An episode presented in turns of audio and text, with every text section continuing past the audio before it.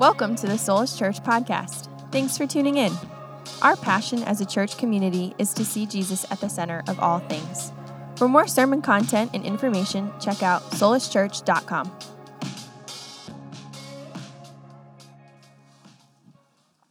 Okay. Well, here we are, back in Ephesians. I know you're not even remotely tired of it. We might go back through and do it again. Who knows? Maybe next year we just do the whole thing over again. Listen, it's been almost a full year, about 10 months total, uh, nine months total, uh, in the book of Ephesians. We have been walking through this incredible, rich, and dense New Testament book of the Bible. It's uh, a book that was originally a letter that the great famous apostle Paul penned with this pastor's heart to a young church like ours in the region of modern day Turkey or Ephesus. Um, I have a opportunity that's still up in the air. We're going to see praying about it, but I may actually be going to Ephesus next year, which is totally of the Lord, open door. Someone reached out and said, "Hey, we're taking pastors on this trip to Ephesus. You get to learn about the whole place. You know, if you ever teach through the book of Ephesians." I'm like, "Well, I just finished, but okay." Um, so it'll be nice to go see if the Lord opens that door and be a part of that. But Ephesians is uh, just really such a rich book, and we've talked about this. There's two words. You guys should be basically helping me teach this part by now, right? So there's two words that Paul really wants to get into our heart. What's that two word phrase? In Christ. Thank you. Thank you. Um, this two word phrase sums up the whole of what Paul is trying to communicate. He wants us to truly be rooted in and blown away by and to live from the reality of our position now in Jesus. Like, that's one way to think about what the Christian message is all about. The Christian message is about God taking people and placing them in a new spot in Jesus Christ and all the implications that come through that. Uh, and so that's what we've been looking at. Here at the end of Ephesians, chapter 6, we're looking at a unique aspect of being in Christ. Most of the stuff up to this point has been rather encouraging, you know? I mean, this is encouraging too, it's gonna be. But most of the time, it's like love in Christ and walking in Christ and unity in Christ. But here we are in chapter 6, and we're talking about, you know, warfare in Christ. Warfare in Christ. Notice there, part four of many. Now, this is a unique and rather famous passage of Scripture where Paul steps back really as far as you can go to look at the greatest or greater context, not just of the Christian life, but as, of the cosmos as a whole. We read chapters 10 or chap, uh, verses six, uh, 10, excuse me, through 13 here, where Paul gives the context of what he describes as the spiritual battle with spiritual forces. Like this is the Bible teaching us this that there's more to life than what meets the eye. There's more to your trials and your temptations and your depression and your struggle. There's more going on than what we see. There's spiritual ramifications to life. There's spiritual forces, not just vague forces, real, organized, fallen, powerful forces that are centered around the works of, as it's named there, an individual called the devil. Good morning, right? Um, this is what Paul has been walking us through a study on the idea of warfare, the spiritual battle that we find ourselves in. And as followers of Jesus, we find ourselves on the front lines of this battle, that we have, in some ways, a target on our backs as we set out to live for the things of God.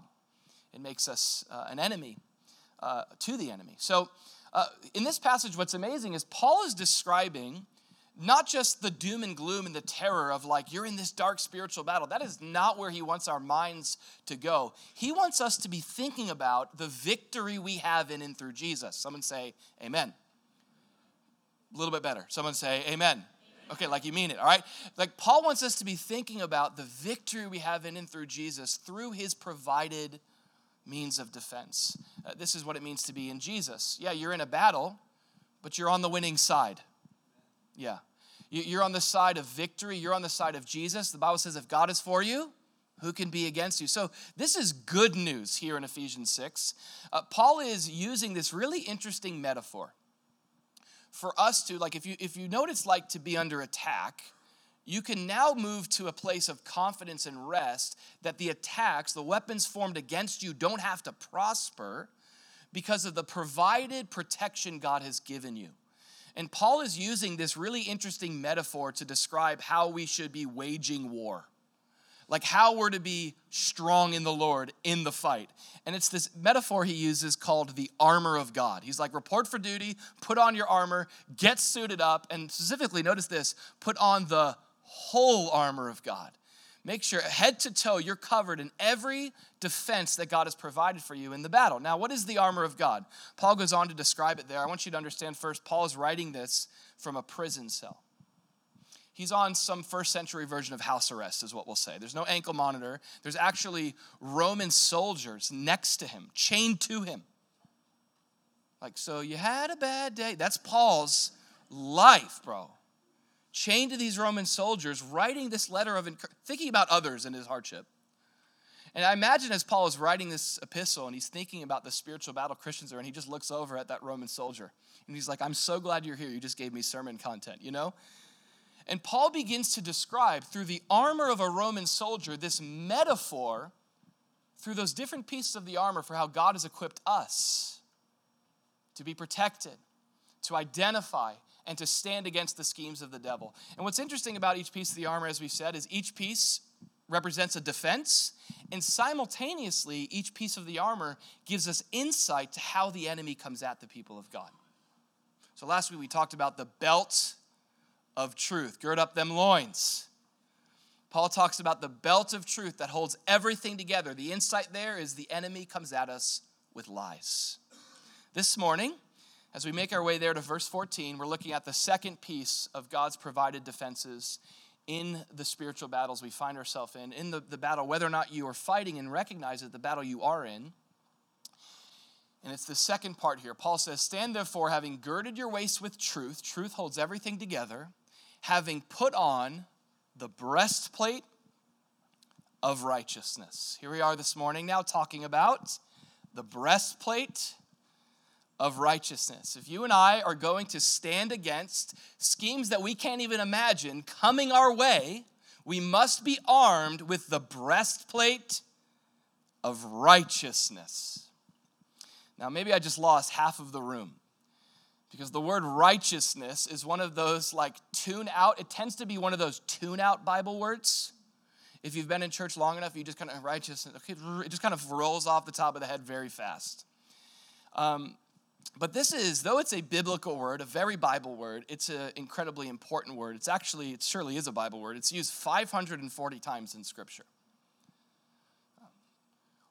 A plain reading of the Bible will lead you to conclude whatever righteousness is, it matters to God. Whatever it is, it matters to him. It's a theme. It's actually used in the Bible more than words like faithfulness, which we would think is a big important word. Righteousness is used over and over again. Let's talk about this word because we see here that God has provided that as a defense for us in the battle in the form of a breastplate. We'll get there too.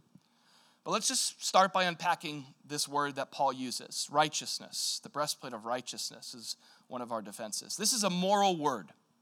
At its very center, uh, when we think about righteousness, we're thinking about moral things, things that have to do with moral quality, things that have to do with uh, moral reality. This is a word that correlates to moral things. Let me give you kind of three contexts that you see righteousness interacting in the world of morality. In the Bible, you see righteousness described of first moral actions. So there's such a thing as someone's actions being either righteous, morally right, or unrighteous, morally wrong, or we would say immoral. Uh, another example of righteousness in the Bible is it's used of judgment. Jesus says that we are to have, when we, when we use our, by the way, Jesus doesn't say don't use judgment. Do we know this? Jesus said, don't judge. Don't just turn your brain off and don't ever use judgment. No, he doesn't say that. He says, don't condemn others. Don't damn others to hell when the gospel message is a word of grace and invitation that we need ourselves. Jesus says, like, you need judgment. How else are you going to beware of false prophets if I don't judge, bro? You got to judge. The key is, Jesus said, is that you would use what kind? righteous judgment. Let your you ever you ever you ever settled for your own snap judgment and found out after the fact that wasn't a righteous judgment? You got to know the person, you're like, they're not so bad. They get to know you, they're like, they're okay. All right? So, righteousness has to do with the world of moral actions, has to do with moral judgment. One more word on moral judgment. One of the ways that God indicts humanity in Scripture is he often calls them out. One of the, the most destructive sins is not just that people have moral have immoral actions but they have immoral judgments about what's right and wrong this is so important that's called unrighteous judgment the way it says in isaiah is that god looks on at the people and they're calling evil good and they're calling good evil. They're calling darkness light and they're calling light darkness. That's called a broken society. That's an unrighteousness. It's unrighteous judgment. And then lastly when, when the bible talks about righteousness it's talking about moral standing. Now, to kind of tie this all together with this last one, the idea of morality is often uh, intertwined with the concept of the courtroom a lot. Because that's what the courtroom exists to do. It exists to, to weigh out justice and righteousness. And if something was done, if, it was, if, it, if, it, if the punishment is fair, if it's just or not, if it's righteous or not. And, and the last place that, that this all finds itself in is, is righteousness finds its place in the realm of moral standing. Think about, you know, you have the actions outside the courtroom. Are those righteous or not? You have the judge that's judging, hopefully, with righteous judgment. And then you have the individual there standing before the judge. And the question is, are they righteous? You follow me? All right? So, this is righteousness in the Bible. It has to do with actions, it has to do with judgment, it has to do with your standing. So, a big question the Bible will ask is, is what is your standing? as a moral agent before God? What's your standing? Something the Bible deals with a lot. What is the standing of humanity? What's the standing of, of an individual? What's the standing of a Christian? It's a big topic in the Bible in terms of their moral standing before God. Now, I'm just kind of whetting your palate here. We're gonna we're gonna go deeper into this this stuff, but this is an introductory idea about righteousness, a moral world, world dealing with these three main arenas: courtroom concept, all of these ideas find, this is huge with righteousness. When it comes to righteousness, all of these ideas in, in, in the Bible find their ultimate fulfillment in the person and character of God. God is the supreme source of anything righteous. This is why the Proverbs say, in, or rather, sorry, I think it's the Psalm, Psalm 11, 7 says, The Lord is righteous. Who he is is righteous.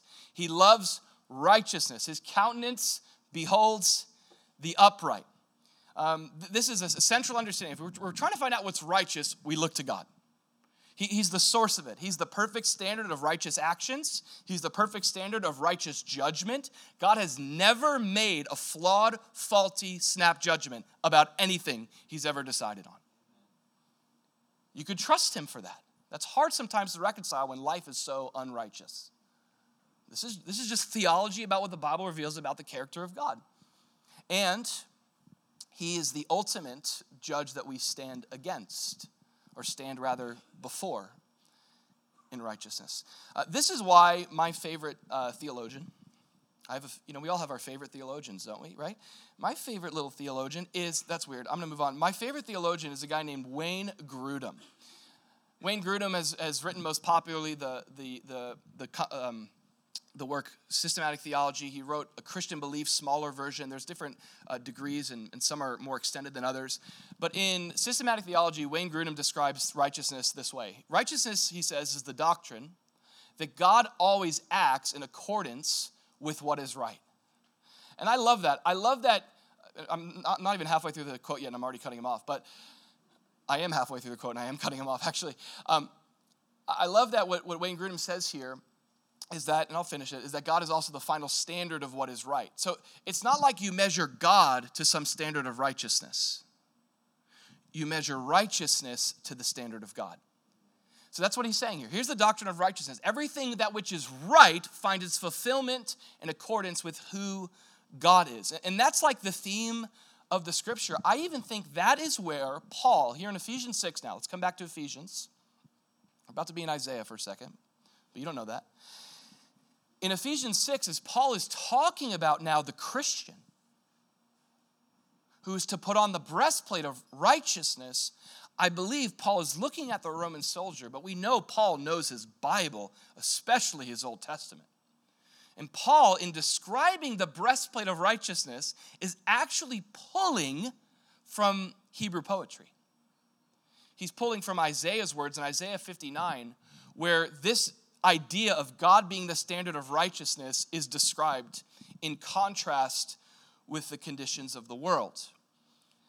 So we're kind of saying this idea that like if you want to see righteousness, look at God, and you could also say if you want to see the opposite, you could look at the world. Sort of what what Isaiah says. Here's what it says. Isaiah is speaking on behalf of the the Hebrew people. He's saying, "For our transgressions, he's talking to God, are multiplied before you." And our notice this this language here. Our sins testify against us. By the way, do you see the courtroom language here? They're testifying against us. For our transgressions are with us.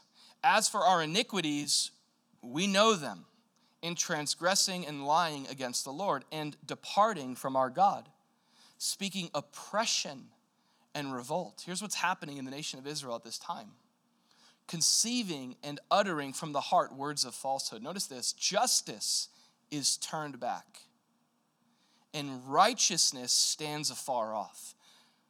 They're looking around, and, and righteousness and justice is nowhere to be found in any form, in judgment, in action, in standing. For truth, look at this language again, is fallen in the street, and equity cannot enter. So truth fails, and he who departs from evil makes himself a prey. Then the, this is awesome. Look at this. Then the Lord saw it. And it says this it displeased him. That literally could be translated, it was evil in his sight. How is God operating here as the righteous what? Judge. He's using judgment. He's looking on. He's going, that's wrong. He saw that there was no justice. He saw as he looks from heaven to the earth, he sees that there's no man where are the righteous ones? And he wondered that there was no intercessor. Where are the people that God raises up to stand in the gap between him and his creation? There's nowhere, no one to be found. He wondered that there was no intercession. Therefore, this is, this is amazing. God's like, all right, if nobody's going to do it, I'm going to do it myself. This is God. Therefore, his own arm brought salvation. Like he's waiting for man to pull it together and do the righteousness thing themselves. And he looks on, he's like, No one to be found. I'll have to do the job myself. I'll have to step in. And in his own righteousness, it sustained him. And what did he do? He put on righteousness as a breastplate. This is God going to war. He put on a helmet of salvation on his head. He put on garments of vengeance for clothing, and he was clad with zeal as a cloak. It's powerful. There's a message in this. Certainly, the message is that God is there to respond when no one else is. When things look wrong, you could trust that God is right. But the ultimate message is just that to look to Him as the source of righteousness. When everything is going wrong, look to God who's always right. Look to Him, trust in Him, expect Him, see Him as the standard of rightness, of righteousness. That's the message of Isaiah. That God alone is righteous. He's the one standing out with this quality. But going back here again to Ephesians, interesting then that here in Ephesians, well, Paul is saying to us, I mean, this is not written to us, but it's written for us. We're followers of Jesus. Scripture is given by inspiration of God. And in fact, Paul says that it's given for our instruction in righteousness. That's 2 Timothy 3:17. That God has actually given us his word so that we can be instructed in what's often the foreign way of rightness, of righteousness. Um, and here in Ephesians 6, Paul is actually implying something more than that, that not only has God pointed the way to righteousness, but remember, here in Ephesians, the point is this that God has provided righteousness. Let me say that all over again. The point here of Ephesians is not just that God has pointed the way for righteousness, but that God has provided his righteousness upon and for us. Okay, this is what Paul is saying. Now, here's a great question that I know you're asking right now, so I'll just put it up on the screen, okay? How, Andrew, has God provided this righteousness for his people? I mean, Paul's all like, hey, we got to, the things that God is, this is our armory. We don't go into war after, you know, leaving the gym all buff and tough in our own stuff. Bars right there, okay? We don't go to war in our own confidence, with our own smarts, our own tactics. The only way to be victory in the spiritual battle is to receive the strength. It's to put on the armor of God. It's to employ the protection that God has provided. So that's what Paul's saying. All right? We're not the source of truth. He is. He's given us his truth. Thank you, God. We don't have to be defeated by lies. And now Paul is building on that. He's like, now God has also given you righteousness. He's gifted you, provided for you righteousness. Now, how has God done this? My answer to this question is something called the book of Romans.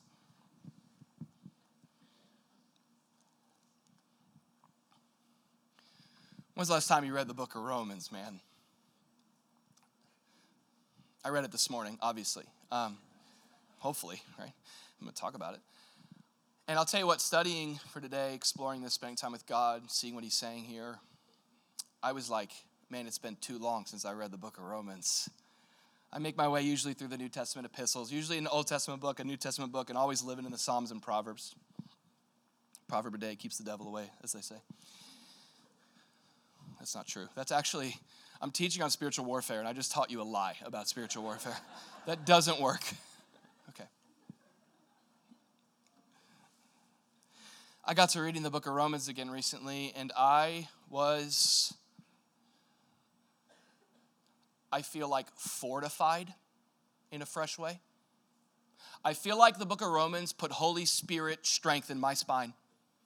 Remembering how God has provided for me in righteousness all that I needed, that I could have never attained on my own. This is Romans. Like, if right now you're like, I haven't read the book of Romans in a while, boom, homework, read the book of Romans. And uh, man, I got to tell you, to talk about how God has provided righteousness for his people uh, in the book of Romans could take five years. Like if Ephesians is, is six chapters, we're into the year, Romans, I don't know, 16 chapters, that's at least five years. I could do even just even just summarizing the book of Romans and how God has provided righteousness. I was prepared to do a lot here. I want to tell you that God is growing me as a communicator. I want, I want to just help you know that. And He's growing me in the ability to delete things from my notes. I just hope you know that. That's like the thing He's strengthening me to do. You know me, I just want to say everything about everything. And so the Lord is, because I just want you to know truth and be encouraged by it. And so um, I had. I had a whole Bible study prepared, literally going almost section by section through the whole book of Romans, presenting section by section how God has provided righteousness for us, and uh, by the grace of God, I've trimmed that back. I pray one day the Lord leads us through the book of Romans. So here's what I've done. This took tremendous self control. I just broke it up into one slide for you. Okay, here you go. Oh, you don't know how bad I want to go through these verses and these chapters. Okay. Last night, Brittany's like, What are you teaching? I'm like, I'm pretty much like walking through the book of Romans. And she's like, You're in Ephesians. I'm like, You're right. Okay. Um, so here, Romans again, the book of Romans summarized all the ways that God has provided righteousness for those who are in Christ. All the ways that God has taken his righteousness that he wears like a breastplate, that speaks of his character. It's of him, it's not of us. It's all the ways that God has taken what's true about him and made it true about us. That's awesome. That's good news. That something that's not true about me through God can become true about me. That's the good news of the gospel. Romans lays it out into two parts. Chapters 1 through 5, it's more than eight chapters, but the righteousness section is really there, chapters 1 through 8. Chapters 1 through 5 of Romans describes how God has provided, get this, imputed righteousness through the gospel. Imputed righteousness through the gospel. Chapter 6 through 8 talks about how God has provided empowered righteousness in our lives through the Spirit. So, th- this is the big idea of Romans. First, chapters 1 through 5 Let me summarize it for you. Paul says, For I am not ashamed of the gospel, the good news, the message, the announcement of Jesus Christ. I am not ashamed of the message of Jesus, for it is the power of God unto salvation for everyone and anyone who believes, from the Jew first and also to the Greek. For in it the righteousness of God is revealed from faith to faith. The just shall live by faith. This is Paul's thesis of his book. Paul's like, I'm in prison right now. Everyone else is ashamed of me. I'm being humiliated, but I will never shut up about Jesus. I am not ashamed of him and what he's if he wasn't ashamed of me, how could I ever be ashamed of him? And to boldly say, My goodness, I'm not ashamed of his message, the good news of what Jesus came to do, not just teach a few things and heal a few people, but ultimately to go to a cross to accomplish something for humanity. And, and, then, and then to defeat death and rise from the grave. Paul's like, I'm not ashamed of the message of Christ, for it's the power of God it's, it's the one way that God has provided for mankind to be powerfully saved and to be made righteous. He says, in the gospel, Paul says, the righteousness of God is revealed.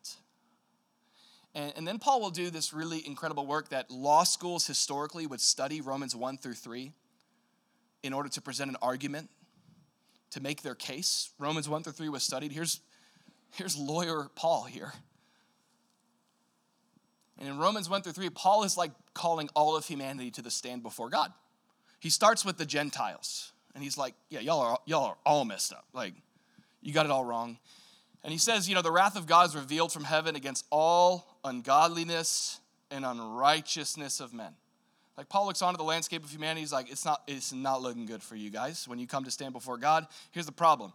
Unrighteous actions, therefore unrighteous standing. Biggest problem there, he's a righteous God. I mean, he's who we want him to be fair and just.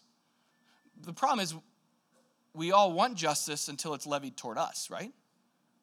We want God to get them, we don't want him to get us. That's the predicament we're in as sinners, as those that have fallen short of his glory, as those who have committed offenses and sins and crimes against a holy, eternal God. None of us could ever fathom the weight of that on our own. And so Paul's like helping people get this. Like, it's not good. And sin's not like, oh, you know, stole a cookie from the cookie jar. Who did it? You know, it's like sin is not a minor offense. So he starts calling out the pagans, the, the non Jews, the Gentiles for all their sins and their, their, their fallenness. And then it's almost like Paul imagines that his Jewish brothers and sisters are next to him, like, yeah, Paul, preach at them. Amen, Paul. They're sinners. And Paul's like, hold up. And he says in chapter 2 You who condemn another and practice the same things they're doing, do you think, like, for some reason that you're just special and you get off the hook? You have the law, therefore you're guiltless before God? Paul's like, no, remember what the law has showed you it's how much you fall short of the standard of God. And Paul will build this all up in chapter 3 to say, I have charged both Jews and Greeks, pagans and church folk, suburbans and South Beachians. Whoever you are, Paul will say, all have sinned and fall short of the glory of God. All have fallen short. And then he'll say, to the extent that no amount of rule keeping can justify us. As we stand before God, we all equally stand before Him as those who have sinned against Him and are worthy of His righteous judgment. With no ability to fix that on our own. It's like you're stranded in the middle of a hurricane in the ocean. Swim lessons aren't to help you, right? You need to be rescued. You need a divine mediator to step in and save the day. This is the gospel. Summarized in one verse is Paul in 2 Corinthians 5:21 who says that God made him Jesus who knew no sin to be sin for us so that we might become the righteousness of God in him. It's the gospel in a verse, the atonement in a verse, the great exchange, as John Corson called it, the great switcheroo in one scripture. The good news that God, in his justice, is also loving. He's also gracious. He's also kind and merciful. And he doesn't punish us as our sins deserve, but in his justice, he lays his own life down, taking upon himself our guilt. Jesus goes to the cross, as Pilate said, I find no fault in him. He's innocent. He's the, the Lamb of God, the spotless Lamb of God who takes away the sin of the world because he takes the sin upon himself. So that you and I, listen, through our trust in that, through our faith alone in that. Not faith plus go to church, not faith plus read your Bible, not faith plus don't do those things, not faith plus do these things, not faith plus works, but sola fide, through faith alone, in trusting in Christ. Paul will say, as you look at Abraham, you see the righteousness of God is credited to my account. These are funds we didn't work for, but that Jesus worked for. And you and I get to come before God we start in our sin, but through faith in Jesus, Jesus gives us his righteousness. He satisfies the righteous requirements so that God is both, Paul will say, the just and justifier of the one who believes. You still with me? All right, well, let's just slip in an A.W. Tozer quote here to, to pin it all together. Tozer says, I love this. The only sin that Jesus ever had was ours. And the only righteousness that we can ever have is his.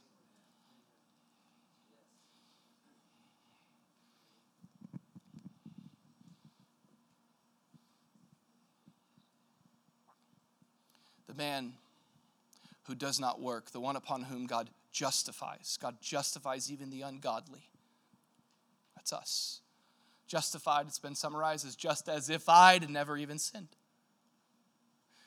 When God sees you, if you're in Christ, he sees his son. He doesn't see your unrighteousness, he sees the perfect righteousness of Jesus. Anyone thankful for that this morning? Be thankful that as you come before God, He sees His Son on you, His righteousness. There's a deficiency of confidence in the church today of Christians that know they're the righteousness of God in Him, beat down by shame and regret and self pity, puffed up. And, you know, the only faulty version of this is called self righteousness where you just, what, all self righteousness, it's been described as like spraying perfume in a dumpster.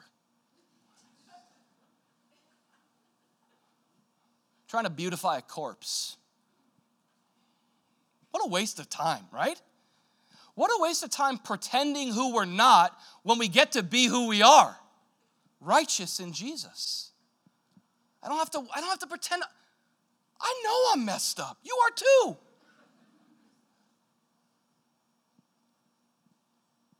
But when he shall come with trumpet sound, O may I then in him be found, dressed in his righteousness alone, faultless, faultless, stand before his throne. Now, what's amazing about Paul is Paul is going to allow that truth to move us into a new life. In Romans, he's not just going to say that we've been justified, but he also is going to say you're being sanctified as well. So, so through Jesus, what's happened is not only is your sin washed away, the penalty of sin, but in Jesus, you're also called to a life where the power of sin begins to wash away as well. A lot of us stop in Romans chapter 5, to be honest. Or we stop somewhere in Romans 7 where it's like, oh, the things I hate to do, I do. You know, well, good thing I'm the righteousness of God in Him. I could just, you know, I'm just going to sin the rest of my life because it's true about me here on the flesh. But in the Spirit, I'm righteous. And so I guess I'll just live under the law of sin and death. And uh, though Romans 7 encourages us, because you got people like Paul who are like, I sin all the time and I can't stop doing it. You're like, okay, good. But a lot of times we can live in Romans 7. We can live in the excuse of the flesh. We can live, listen, we can live in patterns of unrighteousness that God has set us free from. Because he who the Son sets free is free indeed. So we can we can sort of just live in Romans 1 through 5, where we see that there's imputed righteousness through the gospel. But chapter 6 in Romans, like I said, I'm not going to summarize the whole book to you today. But in chapter 6, Paul asks this incredible question after making this great case about the final truth of who you are in Jesus and through his work on the cross. You're now righteous before him.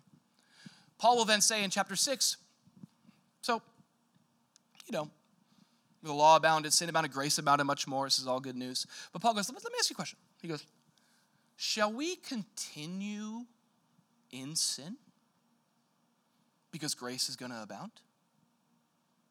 Paul's like, how could you think that way? That's a limited view of the gospel. That's a view of the gospel that's, that's forgotten that you now have the power of the Holy Spirit in your life to make you new. He's also empowered you to live different. It's not that you living different dictates your salvation, but your salvation opens the door of opportunity for you to live different because you have the power of the Holy Spirit who has set us free from the law of sin and death. So Paul will say, Yo, walk in the newness of life. You're new. Live new. Live the righteous life he's called you to. Paul said this in Ephesians. He's like, put on the new man. Stop wearing those old, dirty you clothes, right? Put on the new man, which was created according to God in true righteousness and holiness. His provision for us in Christ is not just a justification, it's not just that he's imputed righteousness, but he's come to enable a life of righteousness through the Spirit. Ephesians 5 9, for the fruit of the Spirit is in all goodness, righteousness, and truth. Okay, so in summary, if right now you're wondering where we are in the sermon, just forget that question, okay? It's not irrelevant, okay? We're at this slide. This is where we are. Summary In Christ, God has positioned us with righteous standing before Him. Amen? This is good news. There's no boasting. And in Christ, God has enabled us for righteous living. It's not carrot on the stick stuff. Some of us are so too familiar with unrighteousness that we can't fathom a life of righteousness because unrighteousness is all we know but you've got to expand your understanding of the power of the gospel. You're new. Paul will say, like, yo, the, the same power that rose Jesus from the dead is in you. That's power to overcome unrighteousness. That's power to live different, to be different, to actually reflect the character of God in your life. So here's Paul. Remember Ephesians 6? In light of, trust me, this is all Paul that said most of this stuff. Paul's talking to Christians. And he's like, You have this theology of, of God's righteousness, how he's provided it for you. You're standing before him, your new life in him. But Paul's like, Great. You, if, listen, if you want to be victorious in battle, coming to a Bible study is going to edify you. That's good. But this week, you have to put on the breastplate of righteousness. You've got to put it on. It's just not enough to like polish your armor and be like, oh, look at my breastplate of righteousness. Check that thing out. Hang it up. Shadow box that thing. You know what I'm saying? Well, LED light. Okay. Sorry. How awesome would it be if one of you LED lit a breastplate of righteousness in your room? Okay. Paul's like, you're missing the point if all you're doing is collecting theological artifacts and calling it maturity.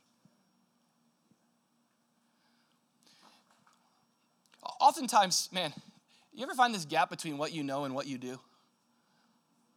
man, the gap between my, my, my knowledge of what I'm supposed to and my obedience catching up to that, I don't need to learn anything new for a while. You know what I'm saying? I just need to catch up to what I know most of the time. And Paul's like, that's what you're being called to here obedience, to put on the armor. Why is that? Notice this. Because, and here's why righteousness being put on in your life is so important.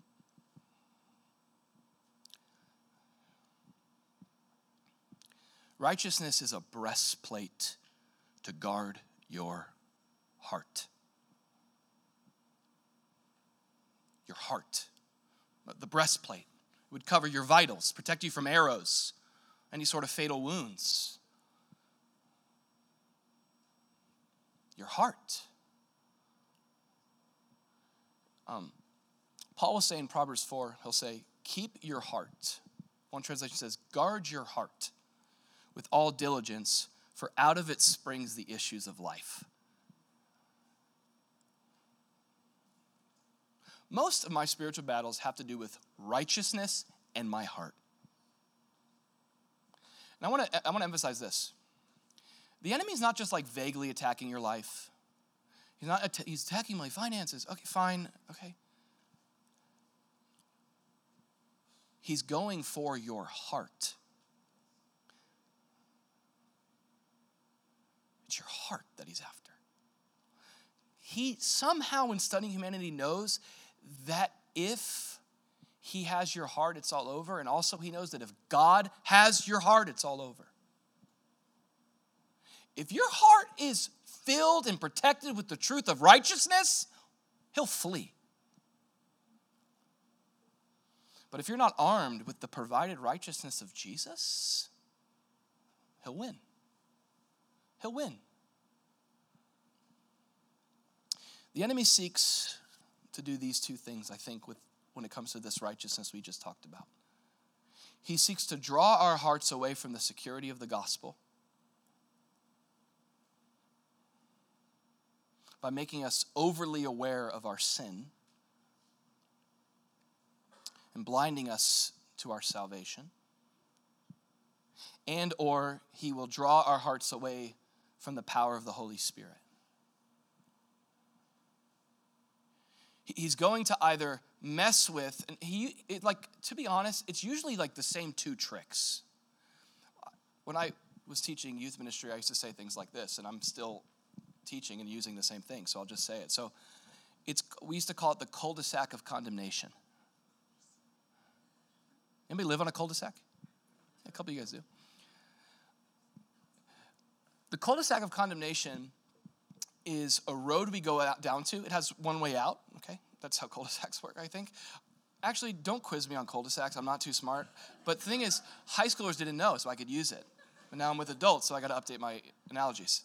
But imagine a, this circle you go in spiritually temptation, God's given you the power of righteousness. No temptation has overtaken you except such as common to man. And God is faithful. He's provided the way of escape. He's empowered you to be righteous. But you fall into temptation. And then what do you do? The enemy goes, okay, I got them there. Next step, condemnation.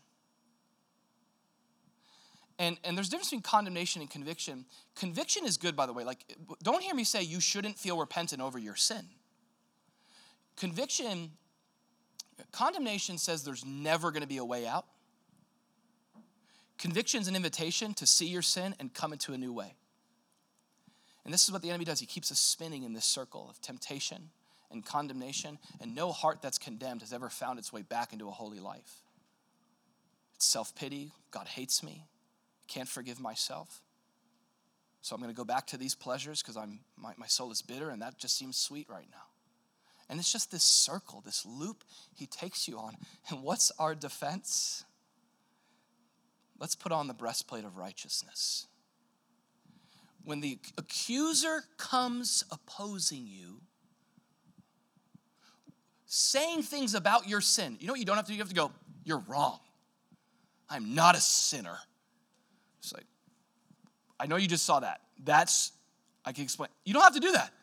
You don't have to justify yourself. You can put on the breastplate of righteousness and finish his sentence. You could say, like John Newton, two things I'm sure of I am a great sinner, but Jesus is a better Savior.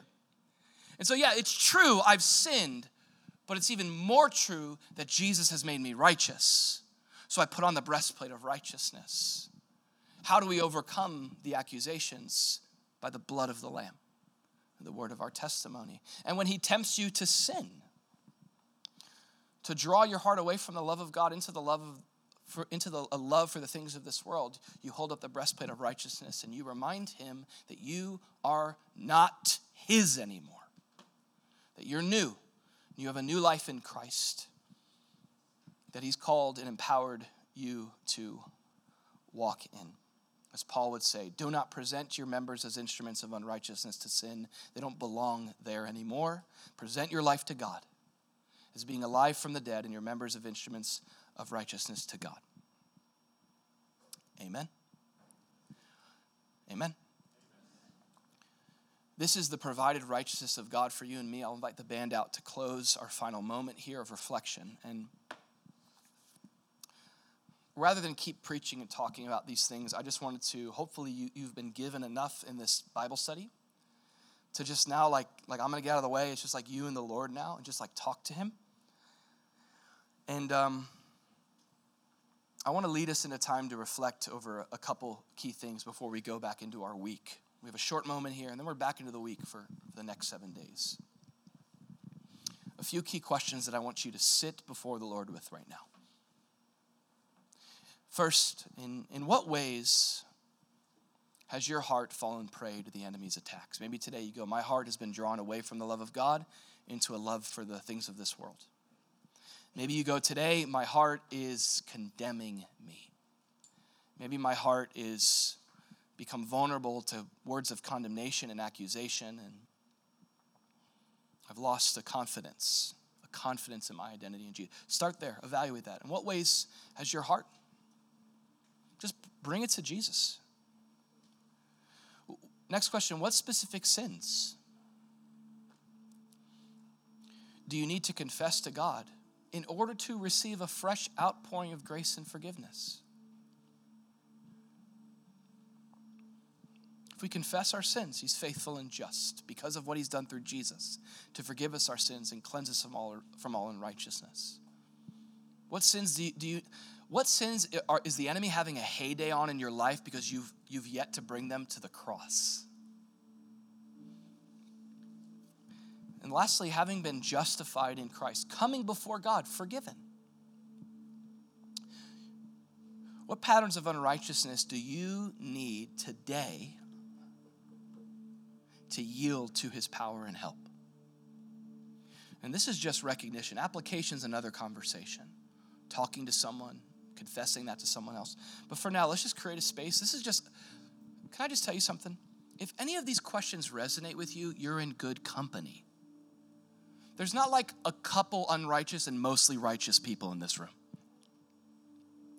There's humans who are weak, who need strong grace. So let's just create a space where we can vulnerably, as a family together, in the fellowship of the struggle, we can come before God honestly here. We could ask for His help. Even if our heart condemns us, He's greater than our hearts and knows all things. He who the Son sets free is free indeed. And so, Jesus, we just invite you here. Jehovah Tsidkenu, you are the Lord God, our righteousness. Thank you, God, that you never expected us here in you to come before you with our own righteousness or lack thereof. We come to you freely because you clothe us in what we need. Lord, I pray you'd minister conviction. Help us not be a people that tolerate that which breaks your heart. Help us not be a people that use faulty judgment over our own sin. Help us be honest before you. Lord, I pray we'd be a people not just of holiness, but make us a people of confidence, a humility that comes with that, knowing that our righteousness is from you, God. we just look to the cross today. Let's just take a minute between you and the Lord. Take a minute to commune with Him over these things.